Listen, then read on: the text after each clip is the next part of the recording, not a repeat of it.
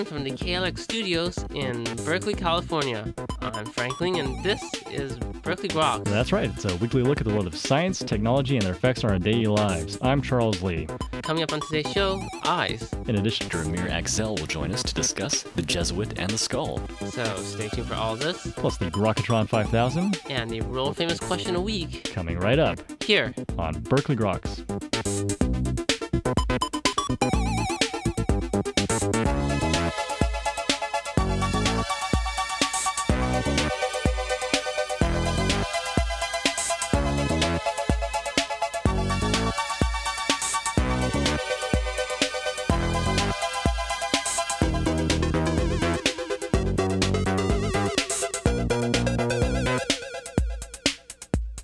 Welcome back to Berkeley Groks. I'm Frank Ling. And I guess I'm Charles Lee. How you doing, Frank? Uh, you're the man. I may be the man, but I'm not the man with the bionic eyes. Are these also the ones with laser beams that shoot out when you're angry? well, only if you're lucky. I guess that's the optional extras. Ah. But obviously, researchers for quite some time have been trying to develop artificial prostheses to replace visual systems. Right. And a team at Harvard Medical School has tried an approach where they've inserted microelectrodes into the primary visual cortex, which is the main part of the brain responsible for processing visual signals, and stimulating these nerve cells with electrical impulses. And basically, you have some sort of photodetector as your glasses, piping that signal straight into the brain. Mm-hmm. The researchers have been able to get lab animals to track pre selected artificial visual signals with their eyes, just as though if they were watching lights flashing on a real video screen. Huh. But they've done this by not putting it into the cortex, but by putting it into a particular part of the structure called the lateral geniculate nucleus. Are these areas around the eye or is it in the brain? This is actually part of what's called the thalamus. Okay. So it's the way station between the eyes and the brain. And it's thought that if you target the thalamus, it might be a much easier system than actually going for the cortex, which is a little tougher to understand. I see. So far, it looks uh, pretty promising because no one's really targeted the thalamus before. Right. Most people have looked at the cortex. I thought the thalamus was overrated. Is it sexy? Any sexier, and it wouldn't even be fit for the brain. the work was done by uh, John Pezaris and co-workers at Harvard Medical School and published in our very favorite journal. Oh, the Proceedings of the National Academy of Sciences. PNAS. PNAS. And that's all for a look at recent developments in the world of science and technology. This is the Berkeley Groks Science Show. Well, coming up in just a few minutes, Amir Aczel will join us to discuss the Jesuit and the skull. So stay tuned.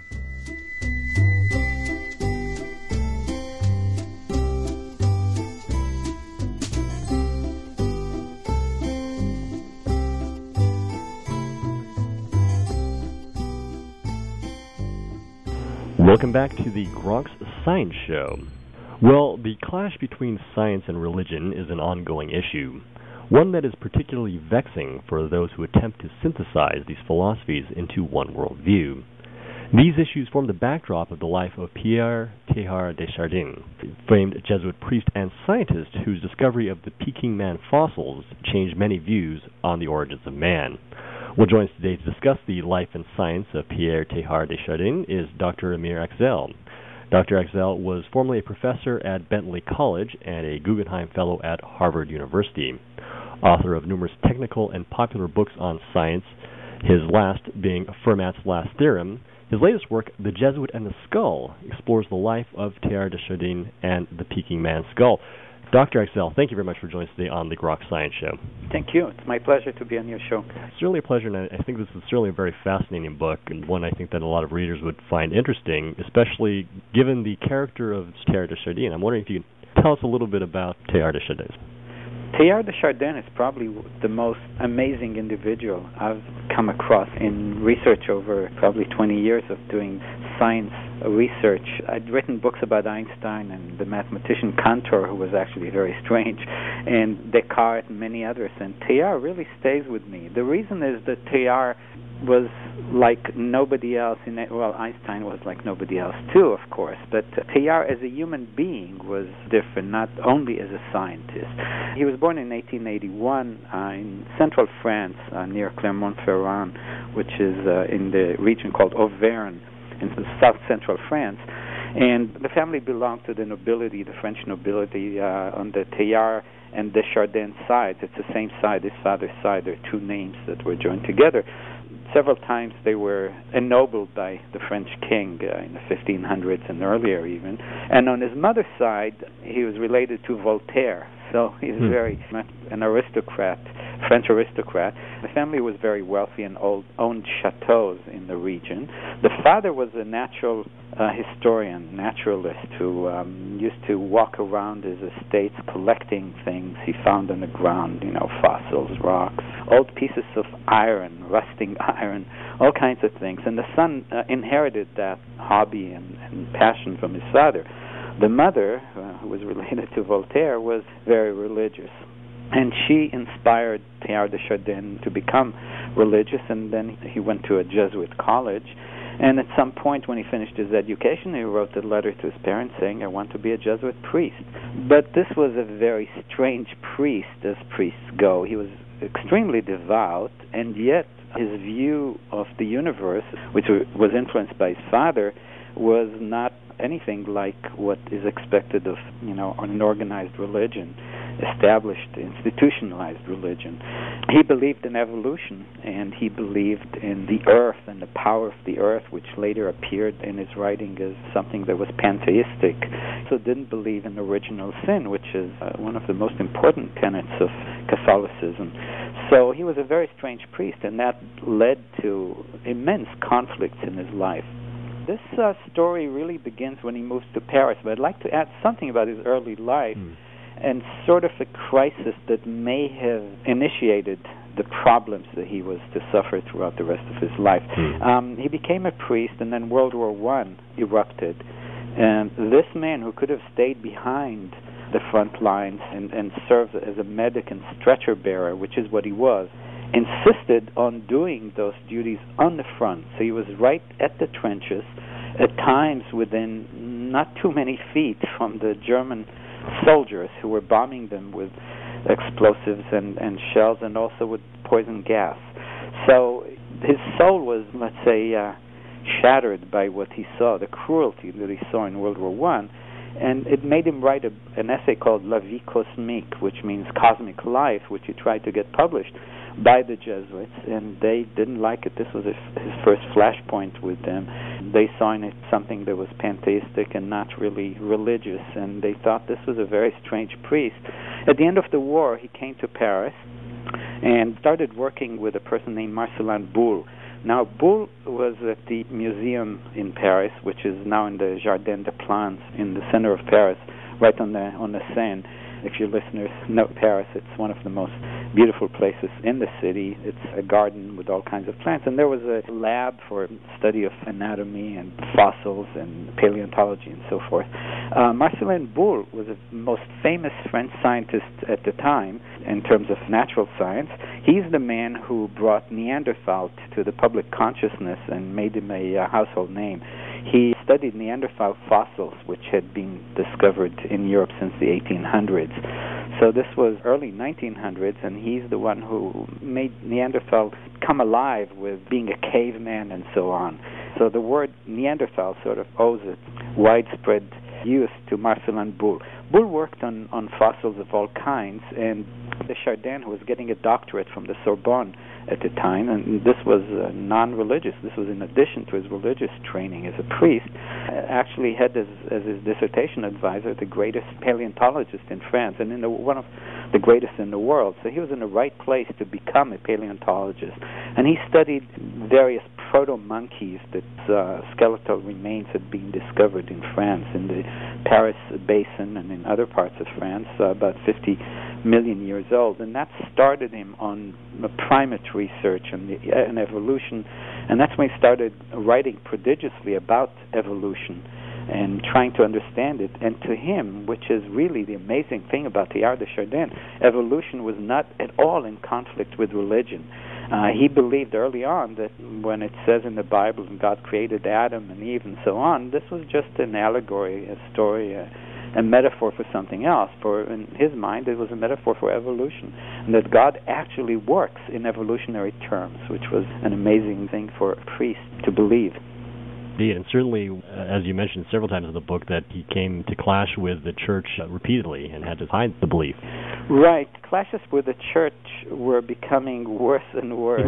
Before he was confirmed as a priest, they, they had some doubts about him because of La Vie Cosmique already, which was uh, written during the war. But they said, well, it's okay. He hasn't done anything bad. So he, he, he became a priest. And once he became a member of the Society of Jesus, they couldn't get rid of him without serious action for you know through the Vatican to defrock him, and they never really had grounds for doing it, despite his unorthodox views and he was a very loyal follower. He was at some point he, he got a huge following in France early on in his career, and the Jesuits were very angry about that because here was one of their own promulgating views that were anathema to the church, and they told him to go to China. Uh, they had an infrastructure in China. Jesuits were there since the 1600s, converting people and, and in schools and all kinds of things.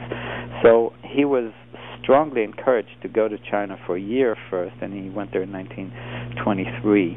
And then they thought he's out of the public eye, and they used some ways to induce him to go there. His sister was a missionary, had been a missionary in China, and, and died there and they thought he might want to visit her grave, and he it was true. Indeed, he did want to visit her grave. He went there, spent some time with another priest who was a paleontologist outside Beijing in a city called Tianjin, who had a museum, and he worked with him. Uh, and this is the man who had been sending fossils to Paris to Boule and the others to study in Paris and so he'd been aware of all this uh, work and had uh, an acquaintance with this other priest named Licent.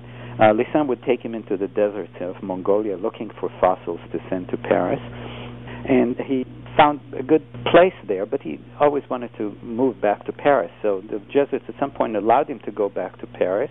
He came back. His following was growing, and he was speaking about evolution and against the original sin. And so he was sent with more of a command to go to China again. Uh, so his choice was either to leave the order, which he didn't want to do, he was a very loyal man, or accept his fate. So he was really in exile in China for 20 years, and that's what brings us, of course, to the discovery of Peking Man. He arrived there in, uh, in one of his trips back to China in 1929, just at the time where Peking Man, uh, the remains of Peking Man, the fossils of Peking Man were discovered.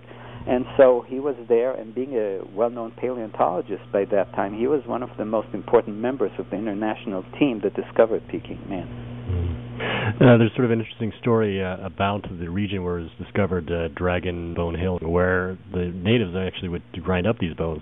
Exactly. That region of China is very rich in fossils and the rural Chinese would go to this place called Dragon Bone Hill. They named it Dragon Bone Hill because they found bones there, and they've been finding bones there for, for generations.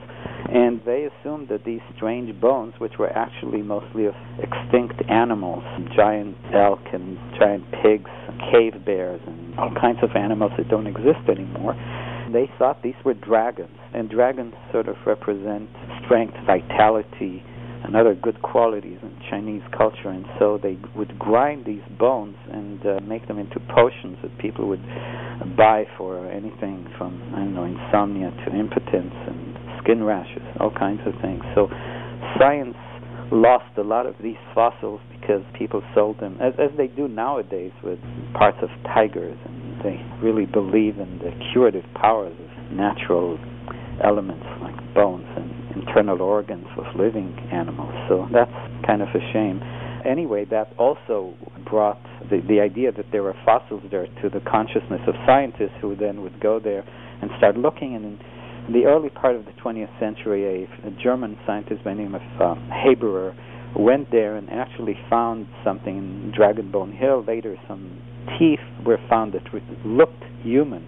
And so an international team came together over the years looking for the missing link between humans and apes and the ancestors of the common ancestors of the apes and us. And they were convinced that this is the place to look. And Teilhard de Chardin was one of these people since he was there for no fault of his own, so to speak, or for not not really wanting to be there. He was there, and so they used his understanding and his knowledge to analyze the remains of Peking Man. That it was actually a very big operation that took many years until the discovery in December 1929 of the first skull of Peking Man. But this was after seven years of uh, serious search in Dragon Bone Hill and digging. It, it was a huge digging operation. when I visited the place, there were lots of trees around, and uh, sort of uh, the, the place had been deserted. But in the 1920s, there were no trees; everything was torn down, and uh, people were digging in the earth in, in a huge operation that you don't see today. And they, they were just convinced because a couple of teeth had been discovered there that looked somewhat like those of humans. Uh, a Swedish scientist by the name of Andersson, who got a lot of support from the uh, Swedish royal family, was able to dig there in search of uh, of a skull. And a skull is really what these paleontologists were looking for because that would provide the ultimate evidence for the missing link, Homo erectus, which was finally discovered in 1929. And the skull has a very uh, interesting history as well. I mean, after its discovery, uh, going through a number of hands and disappearing as well, right? disappearing forever. This is one of the mysteries surrounding science.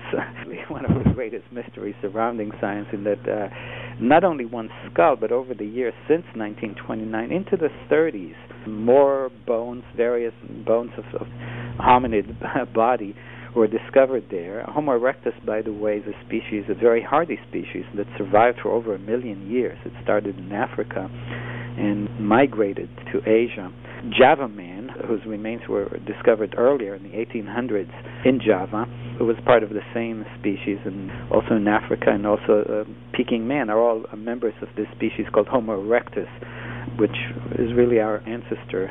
Perhaps not directly, so according to various theories, there might have been a, an in between species, Homo heidelbergensis, which uh, led to, to us and, and Neanderthals.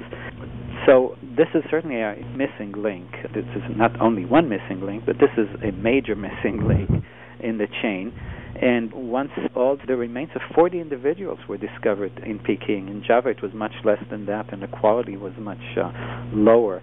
And there were two crates in which all of these fossils were put, the remains of 40 uh, different individuals that lived between 640 thousand years ago to about um, a couple of hundred thousand years in this location, in this one cave on, on Dragonbone Hill. And there were two crates filled with these fossils, which were prepared in 1941 to be sent to the United States, to the American Museum of Natural History in New York, to be kept throughout the Second World War.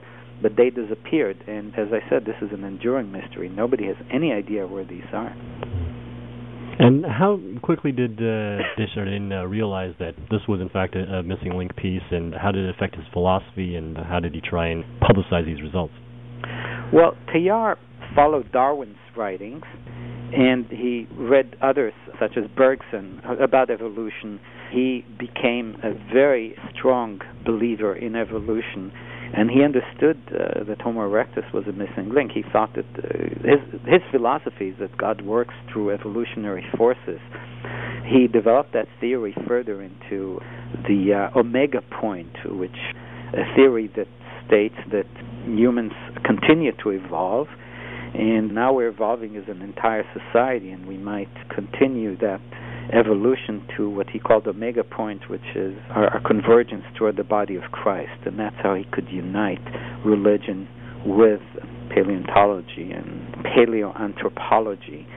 And he also believed in, in noosphere, which is a sphere of ideas and, and information and knowledge, which is sort of a sphere he imagined as being on top of the biosphere, which is the biomass on Earth so he developed these theories, which are very beautiful as theories, and added them sort of on top of uh, evolution, which is really a, a, a, scientific theory. And with this philosophy, he sort of brings it a level higher into, say, somewhere between science and spirituality. So we are running slightly out of time, but I'm, I'm curious, as we sort of mentioned before, he constantly wrestled with the church over many years over his ideas, and in fact had to delay a lot of the publication of uh, his work. One of them, the most famous, being *The Phenomenon of Man*, which was published after his death, and even then was still tried to be suppressed by the church. If you could maybe describe a little bit more about him trying to wrestle between both his religious views and his scientific views. Well, we can't underestimate the depth of this conflict between this man who always viewed himself as a loyal priest and, and, a, and a devout man, He, he prayed very much with depth and with understanding of what he was supposed to do, and he would wake up early every day and, and do his duties as a priest. And yet, the church all but disowned him or tried to disown him, and they made his life miserable two ways. At some point, he actually had a heart attack when when the conflict with his own church was was at its height in Paris, and he was not sleeping for weeks. And uh, at some point, he had a serious heart attack. They, they were fighting him on two levels. One of them is the physical level. They wanted him in China, and after China fell to the communists in, in 49, at the end of the war, they were beginning to see that communists will take over China. They allowed him to leave, but he was allowed in France, his own country, only for a short period of time, a few months. And then he was sent to Africa where he agreed to go because there are paleoanthropological sites there as well. And then from there he came to the United States where he wasn't received with much interest. He lived in a small room, and when he died, I actually was talking to somebody about it yesterday, a Jesuit who knew him. And he died in New York, and he was buried, and they misspelled the name on his gravesite, on his hmm. gravestone. It's it's awful. Anyway, the second way the, were, the Jesuits were fighting him was not to allow the publication of his books. Phenomenon of Man was his most important book, and then there's the Divine Milieu and many others. He wrote quite a number of books, and like any academic today, he wanted to publish uh, very, very much, and he was not allowed to be published. Uh, when I went to the Vatican to see the documents there, there were all his manuscripts. They were typed by his friend uh, Lucille Swan, an American sculptress in China, with with re- letters from him requesting permission to publish, and they were always denied. So all these wonderful books were published only after his death, and there was a trick that he did, suggested by a friend in Paris, which allowed them to be published after his death, because they could. It's possible that would they. It was possible that they would never be published, mm. but he bequeathed them to a, a friend of his in Europe, uh, in France, named Jeanne Mortier and uh, she was able to, since they belonged to her once he died, she inherited them. She could publish them, so that was the trick. Uh, otherwise, they would never have would have been published. Wow. In the end, I guess we probably can't close without mentioning the strange relationship he had with women in his life. Yes, that was a, indeed a strange relationship. Uh, Lucille Swan, who typed his manuscript for him, which he then requested permission to publish, was very close to him. But what's interesting about Teilhard is that when he was growing up, he had very close relationships to women in his family, which were, of course, platonic. They were his relatives. He had very sisters. He, came from a very large family. His sisters were very close to him, and his cousins were very close to him. And so he was used to having relationships with women that were very, very close and yet uh, platonic. And so he met this sculptress, Lucille Swan, who was a very strong woman had just gotten divorced, and she wanted to get married or at least to have a fulfilling physical relationship, and that's quite clear in her letters to him. Uh, she doesn't hold anything back in terms of what she wants, and uh, he just had to say no. And from everything we know, he didn't break that vow of chastity for her. Uh, she got frustrated after 20 years of uh, this relationship with him, and uh, the relationship soured. Then he met another woman, uh, Rhoda de Terra, who was divorced from his close friend uh, de Terra, a German American scientist, and he had the same relationship with her, very close, but then would have liked him to maybe stop being a priest and marry them, but he wouldn't. I'm curious, after uh, your investigation of the man, what's your impression, and how did you become interested in him in the first place? Uh, that's a good question. My father was a ship's captain in the hmm. Mediterranean. Met uh, in one of his cruises a uh, high French religious authority who was a close friend of Teilhard de Chardin, and he lent my father some of his books, uh, in particular the Divine Milieu, and my father was very much taken by Teilhard's writings. Uh, this was many years ago, and my father is no longer alive. I went to China a couple of years ago, in 2005, to research a science topic about China because I I thought it would be an interesting country to study. And your listeners might know I, I always write about physics, mathematics, hard sciences. And then I came upon the story of Peking Man, and Teilhard de Chardin was all over this story, and so it was clear to me that that should be my next book. Well, it really is a very fascinating story, and I, I hope people will go out and take a look at uh, your new book, which, of course, is The Jesuit and the Skull. Teilhard de Chardin, Peking Man and the Skull. Uh, thank you very much for joining us today on the Grok Science Show. Thank you. It was a pleasure. This is the Berkeley Grok Science Show. Well, coming up in just a few minutes, it's the Grokatron 5000 and the world famous question of the week. So stay tuned.